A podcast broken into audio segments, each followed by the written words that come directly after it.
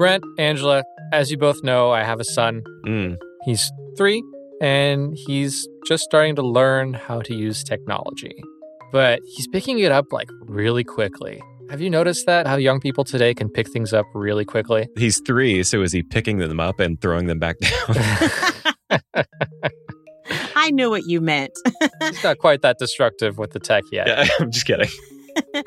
but yes, today's children are really just born with technology in their palms and they Mhm. know how to work it and use it almost without having to be shown how to use said technology. Right. They just, Yeah. it's in their blood, I think. Yeah. For today's episode, I spoke to a lot of teachers who teach tech to young people. I met them through Red Hat Academy. That's a program that helps teachers teach IT to students across the country. And they brought up something that was very interesting to me. Their students often know how to use technology, but they don't always really understand how it works. Oh. Now, I was lucky to have both parents working in the tech industry, and my parents taught me a lot about tech in general. Your parents have a really interesting background, don't they? Yeah, they both worked in the video games industry for quite a long time. Mm. So you had the cool parents, is what you're saying. I did, I did. Party at Johan's house. Uh, we had many a LAN party in high school. It was fun. nice. My dad and I, he would teach me how to run Ethernet cables through the walls so Mm. that multiple rooms would have internet access. And now it's something that I do when I move into a new place. Is that something you want for your son as well? Absolutely. It taught me the basics of networking, which I think is pretty important for someone running their own home network. Yeah. But it also instilled a curiosity and desire to do things myself. So it, there's a tech angle, and then there's just like a general life skills angle. hmm Yeah. But that got me wondering in, in my conversations with teachers when kids are learning about tech in school, what do kids learn when they learn about tech?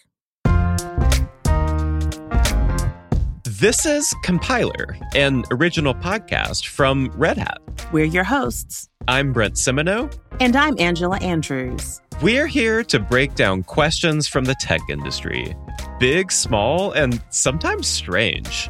Each episode, we go out in search of answers from Red Hatters and people they're connected to. Today's question What do kids learn when they learn about tech?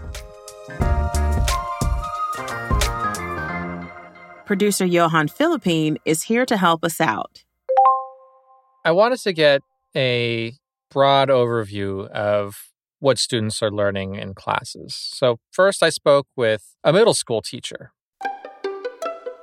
Now, these students are still pretty young. Yep. Sometimes they're not even old enough to legally sign the terms and conditions of use for the software they might want to use. But they still need to learn the technology and they still need to learn what's going on in the world around them. So, Alan Spector, the teacher I spoke with, clued us in on what these teens and preteens are looking for in the world of tech. I think students sign up for my technology classes. I think some students are interested in becoming more technically sophisticated. They really like technology. For some students, it's intellectual nourishment. They really enjoy problem solving. And for other students, it's escapism. It's a way for them to be in a different world and do something different than regular classes. I think a lot of students are hoping to get real world skills Now, that last part was pretty surprising to me. You know, I was expecting some of those answers, but not the real world skills part. Huh. I expected that to come much later than for students in middle school. In middle school, I personally I was learning maybe the very basics of programming, but it was to do, you know, silly stuff. Yeah, I was playing the Oregon Trail. That was about all I was mm-hmm. doing Yeah. on the computer. Well, I'm dating myself, and I don't even know if I used a computer in middle school. So Hmm. there's that. yeah. Well, I mean, but what about technology more generally? Was that a thing that you were interested in at that time? I guess to some extent. Yeah. I mean, you know, folks were starting to have computers in their homes and it just became a little bit more prevalent. I'm sure we had a computer class. Like, we actually had a class where we worked on computers. I'm sure we did. It's just that I just don't remember it in middle school. um, but it was becoming very popular and prevalent at the Yeah. time. So with that, you were curious about, well, how does it work? Well, how do you use it? Well, what can you do with it? Yeah. Yes, the game part is totally awesome, but yeah, it was just one of those things that a lot of folks were really curious about in middle school. Yeah, we always had a computer, like a personal computer in our household. Like my mother was pretty computer savvy. You know, she taught me how to type. She taught me how to do like DOS commands and play like games on the computer and stuff. And I think that's where like a lot of my interest in technology started. Real world skills are part of what the students want to get out of Alan's technology classes, but that's not all that they're getting, especially since a lot of them aren't very familiar with computers. Wait, that surprises me, Johan. How so? I just think of technology as being so ubiquitous now. I think I just, Hmm. for whatever reason, think about kids being really just tech savvy. Well, it's one thing to be exposed to the technology and being able to pick it up very quickly when you have access to it. Hmm. But Alan is a teacher for a Title I school. These are schools that receive additional federal funding based on need. And so a lot of these students haven't had the same access to technology, you know, maybe that I had when I grew up. And another interesting point that came up in my conversations is that the world of technology has changed quite a bit. You know, some students have never interacted with a keyboard and a mouse before Hmm. because desktops became really popular for a while. And then as tablets and Chromebooks and these cheaper options and, and, you know smartphones came around, parents weren't buying desktops at home anymore. So the, the whole mouse and keyboard is kind of being phased out of a lot of homes. And so Alan is is more interested in teaching his students to be comfortable with technology. It's more about teaching them to be more technically sophisticated. The more technically sophisticated they are, the easier it'll be for them to intuit what to do next. For me, it's like a journey, and I just want to help them become more technically sophisticated. So as they grow and as technology changes, they're not afraid and they're able to have perhaps a head start in life. It's about getting these students familiar with the tools and processes of technology so that they can focus on the actual work that they want to do rather than, you know, having to struggle with the tools with which they want to actually build something. In some ways, it's more about like learning how to learn something Mhm. than it is like just learning X, Y, and Z skills. hmm Yeah, I think that's exactly it. To Alan, these tech skills, which he teaches in his computer classes, he also teaches them in his quote unquote regular classes, right? He's also an English teacher and he's teaching his English students how to use, say, Google Slides to make their presentations on books and stuff like that. Man after my own heart. Mine too. I think what they're gaining is superior problem solving skills and they're learning to like take a problem apart and be able to put it back together. They're also learning how to follow directions, take notes, and they're also learning the satisfaction of, hey, if I can't solve a problem right away, and it might take me more than a day, when I do solve it, the exuberance you feel when you figured something out. Again, Alan really emphasizes getting his students to know enough about the tools to be brave enough to try things that succeed or fail. And that's very useful in working with the at times temperamental world of technology, but it's also useful in the oftentimes temperamental world at large. Mm. Mm. And it helps the students become creators at a very young age. Yeah, that's an interesting distinction because I think so much of the time we are or we can be consumers of technology hmm rather than creators of technology or producers of technology. hmm And that is that kind of digital literacy or, or technological literacy. I don't, I don't know what to call it, but there's something there and there's something very important and powerful about that as well. hmm the fact that he's introducing these tools to his students at such a young age and giving them the runway to learn and do and create and fail and try again. That's technology in a nutshell. As they get older, they're going to realize, yeah, maybe the tool changed, but the skills that we've learned and, and that we've amassed, they're going to carry us through and they're going to continue to change and we're going to continue to change right along with them. Yeah. So we started with middle schoolers, right? Yeah. Preteens and, and early teen years. They're kind of just getting into the world of IT. My next guest, he's a high school teacher. Okay. In high school, the students, they're kind of in the throes of figuring out who they are and what they might want to do with their lives. Very early stages of that. And I feel like I'm still in that stage. yeah, we go through cycles, right? yeah. Yeah. Well, uh, for high school, Mark Smith is there to welcome his students with open arms to the large world of IT. And he shared with us what motivates his students to join his classes. You have some that sign up because they like IT and they know they want to work there. You have some because their parents know that they want them to work in IT. You have some that they like to game and computers are good for gaming, right? I think you have a, a range of reasons why they sign up. You know, it's still fairly similar to the motivations that Alan shared for middle school students, but it seems like there's a little bit more direction to their desires, right? I mean, some of them are much more kind of career focused at this point, if not necessarily saying that they know exactly what they want to do with their lives. They're thinking, like, oh, this would be maybe a cool thing for me to learn long term, right? Yeah. Or maybe maybe their parents want them to work in IT. Yeah.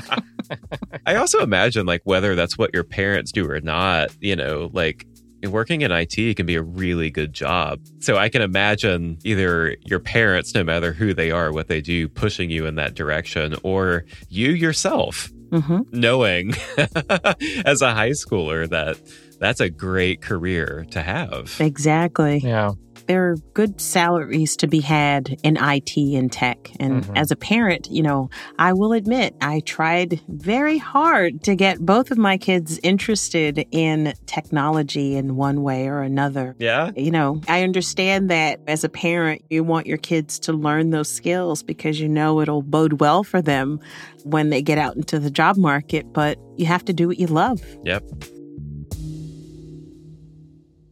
I think part of all that is that a lot of the focus, at least in the wider world of talking about teaching technology to young people, is that it centers around teaching them programming specifically. Exactly. Oh, yeah. And that's not it. That's not all of it. Right. It's only part of Mark's curriculum, but it's still a really big part of it. Most of the students know program. Yes, I want to program. So is the most important thing I teach them. Yes. But here's why. I think one, it's really good to understand programming for just organizational, structural patterns, things like this. I think that's important. I also think it's important because some people go, I do like this. And and this is more what I want to experiment with. And some go, I don't like this. I would not want to do this all day long. And for them to go, okay, there's a whole other world out there in IT. There's it's not just programming. And even the Goldilocks of going, well, I like programming, but maybe not all of it. There's scripting. So there's a middle ground as well that you might Yeah. enjoy that you can dabble in, you know, the programming mindset without having to do that full time.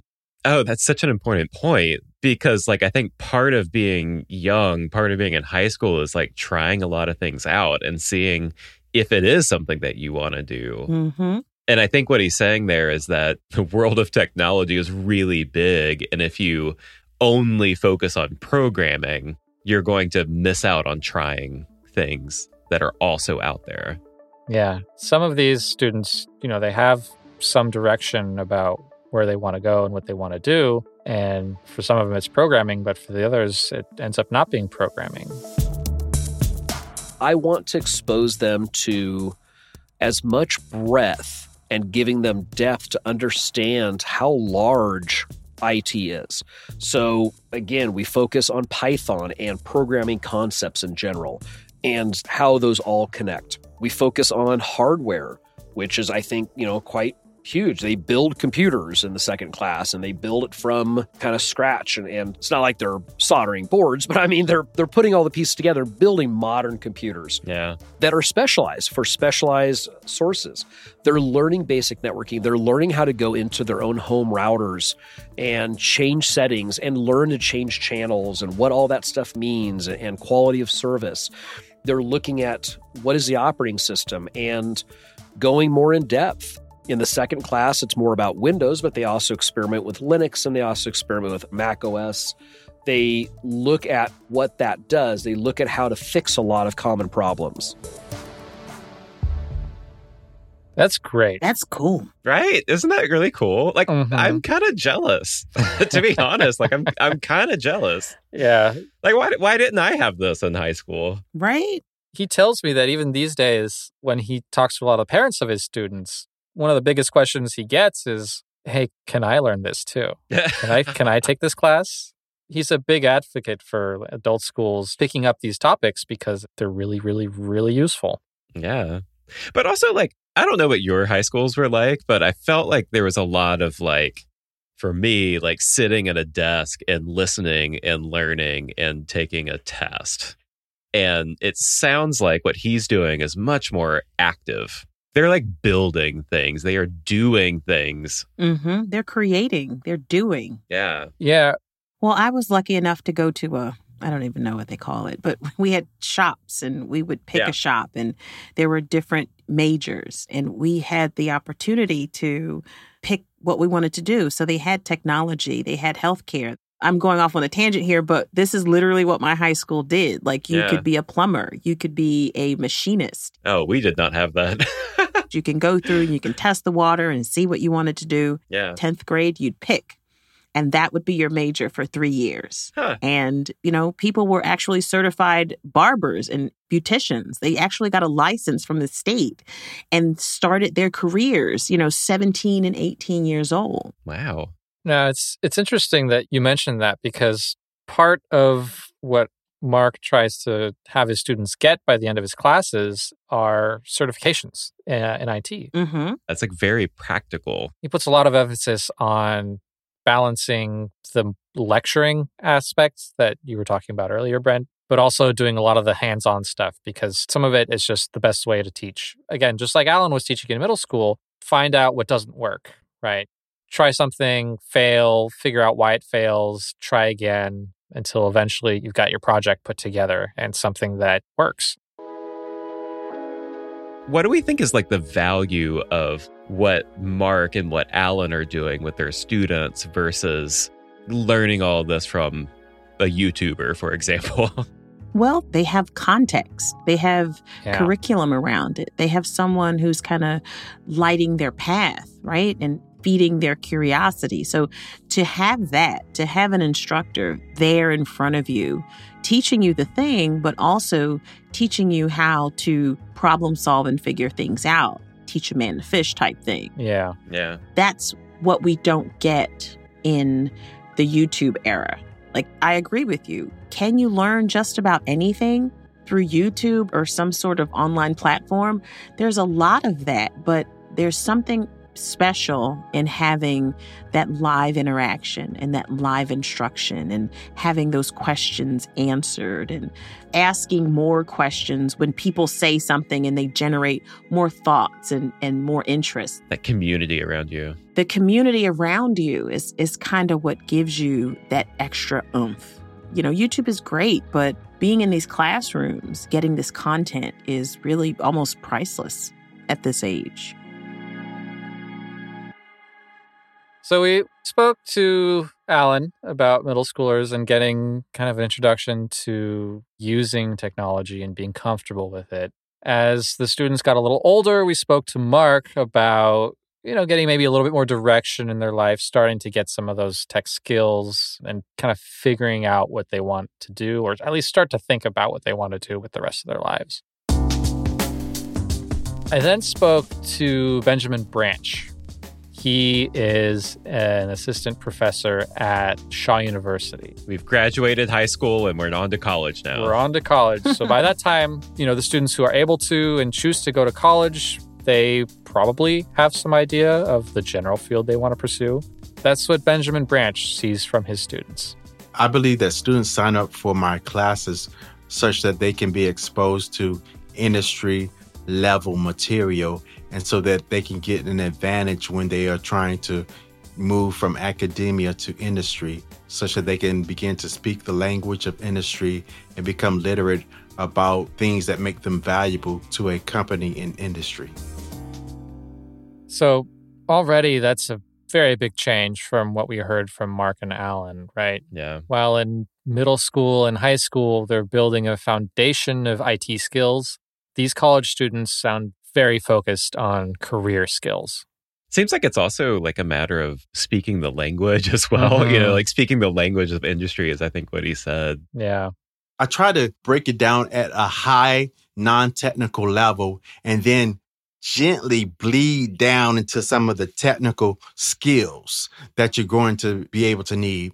And we don't have time to get down into the depths of every skill, especially in the classes with the freshmen and sophomores. But in the more advanced classes, we do try to get like for a senior and they want to graduate and get a job, I say, guys, we, we have to go very, very fast. We don't have much time. And I think I try to help them be realistic, but sometimes to take on a new skill, you know, that sometimes that's like 10,000 hours of practice and study.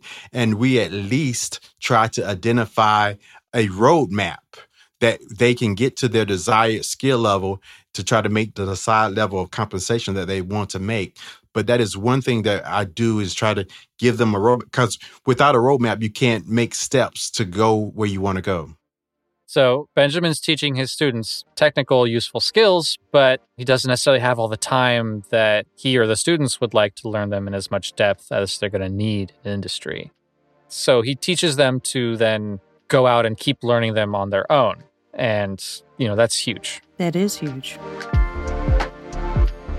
I can tell you that from experience too. Like a semester feels like a long time Mhm. when you're a student because it's, you know, four or five months or whatever. Right. But like, it's really not a lot of time. It's Mhm. really not a lot of time. There's Mhm. only so much you can do. Yeah, this is really important because he's teaching on the collegiate level. And Mhm. at some point, these students will be out in the world and him helping them develop a roadmap as to where they think their career is going to be. That's really helpful because, again, they're college students. They're not out in the industry yet. They may not know what it takes necessarily to get from where they are now to where they'd like to be in their careers. And it's nice that he's giving them because there's always multiple roads to get to where you want to go. But at least if you have that roadmap, it kind of helps you chart your own course and figure out how to get to where you want to be. So Yeah. that's really what college is all about, though, right? Yeah. there's like that career roadmap. And then there's also that like skills roadmap as well. I mean, you go to college fully prepared to learn your career, to find a career, to figure out a career, but there's other things that come along with that. You know, they're teaching you the ability to research, the ability to problem solve and troubleshoot. Yeah. Yeah, and, and what's really interesting is that all these teachers are teaching these life skills, right? And they're not necessarily doing it overtly, but that's what these students are picking up when they learn all these other things as well. He's really teaching his students to plan ahead and, and dive deeper on the topics that they're interested on their own. Instead of me trying to tell them, instead of me trying to give them a fish, I'm trying to teach them how to fish. So I have them read the literature, a lot of the news press clippings. I try to help. I don't try to paint the picture, but hopefully from the reading, they can begin to paint the picture themselves. When it comes to the news and the press clippings, that's a little bit more about giving them a sense of what the tech industry is like in the real world. I think there's always going to be situations where you don't know anything, but you should, you know, have the skills to go and search the web and find it. And I think it's called Google Fu or something like that that I've heard that people use to where where they, you know, they're on the job and they have, you know, so what? This comes up. I've never seen it before. They go figure it out. And I think there's never enough of those scenarios that you can do. I think that is something that we need to do a better job of doing. But, you know, it takes time because I think we have to get students not afraid to go and try new things and get into new problems and maybe do some shadowing of real people who see this thing every day such that they're not afraid and don't have a fear. So by this point, I hope that sounded very familiar. Yeah. These are life skills that Alan, Mark, and Benjamin are teaching their students. We have to use these skills every day in our careers. So, you know, they're literally teaching students, they're wrapped in tech, but these are life skills to figure out how to be curious and, you know, not be afraid. This is interesting. Like, we have so much in common with middle schoolers. so, Johan, let's go back to our original question. Sure. What do kids learn when they learn about tech? Well, you know, there's the obvious answer, which is that they learn the technical skills to be able to use a computer or Yeah. the, the technology that you're using every day. But then there's exactly what Angela was just talking about, which is as they're learning these technical skills, they're also learning life skills. Technology doesn't really live in isolation, right? Yeah. It's all around us. It's part of the world that we live in. You know, it's it's something that's going to change and be a part of their lives kind of forever, barring the nuclear apocalypse. yeah, that. yeah, that. So, listeners, we would love for you to share your thoughts with us about this episode. What are your kids learning in school? You know, how are you introducing tech to your kids? We want to hear about it all. Tweet us at Red Hat and also use the hashtag Compiler Podcast. We can't wait to hear what you guys have to say. And that does it for this episode of Compiler. Today's episode was produced by Johan Philippine and Caroline Creaghead. Victoria Lawton is always encouraging us to learn new things. Our audio engineer is Christy Chan. Special thanks to Sean Cole. Our theme song was composed by Mary Ancheta. A special thanks to our guests, Alan Spector, Mark Smith, and Benjamin Branch. And also, we want to say thanks to Leah Zagoran and Jeff Dubay from Red Hat Academy. Our audio team includes Leigh Day, Laura Barnes, Claire Allison, Nick Burns, Aaron Williamson, Karen King, Boo Boo Howse, Rachel Ertel, Mike Compton, Ocean Matthews, and Laura Walters. If you like today's episode, please follow the show, rate the show, leave us a review. You can do that now on Spotify. Share it with someone you know. It really does help the show. Thank you so much for listening, everybody. Keep listening, and we'll see you soon. See you next time.